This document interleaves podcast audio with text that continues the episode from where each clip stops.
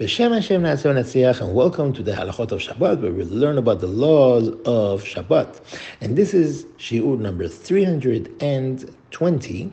We're continuing in the prayers of Friday night, and uh, one thing that stands out is called Beracha of Me'en Sheva. Me'en Sheva means that this one Beracha is similar to seven Berachot. Uh, how so? We have we say Baruch Atah Hashem Elokeinu Avotenu. We say Magen Avot Bidvaro that Hashem is protecting the, the protector of our of our patriarchs uh, that is comparable to the first baracha in the Amidah, which is Magen Avraham. Then we say Mechayem Etim b'Ma'amaro, that is the second baracha in the Amidah, which is Baruch Hashem Mechayeh Hametim. Then we say Ha'el Hakadosh She'en Kamohu, that is equivalent to the third baracha in the Amidah, which is Baruch Hashem Ha'el Hakadosh. Then we say Lefanav Na'avod Be'ir'ava Fachad, before him we serve with fear and awe. That is the baracha of Retzeh uh, which is the blessing for the service in the Bet HaMikdash.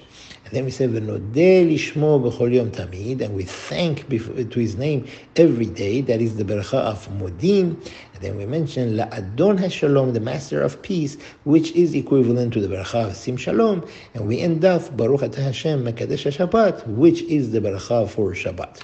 Why do we have this? Why do we have this added prayer after the Amidah? The reason is, as it is mentioned in the Talmud, that in the olden days there were demons, there were things that would uh, hurt people at, in the evenings when they would be outside of uh, the city limits. And those days, most of the, the synagogues were outside of the city limits. Why? Because as they were coming back from work, this would be on the way, and that's where they would pray.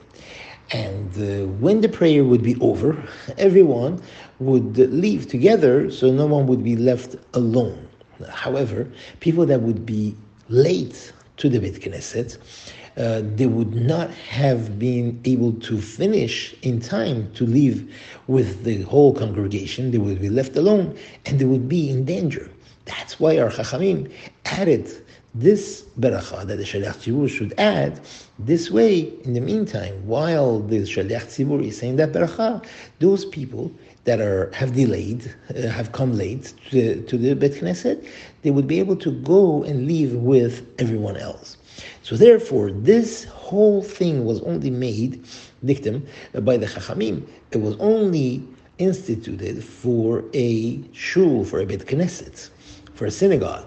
Um, and uh, and this way nowadays, if people make a minyan, let's say at home or in a hotel, they're away for vacation and they decide to make a room somewhere to make a prayer in, in some place for themselves, uh, or a building gets together and they decide to have arvit, let's say even every night they have arvit in a in a in a place.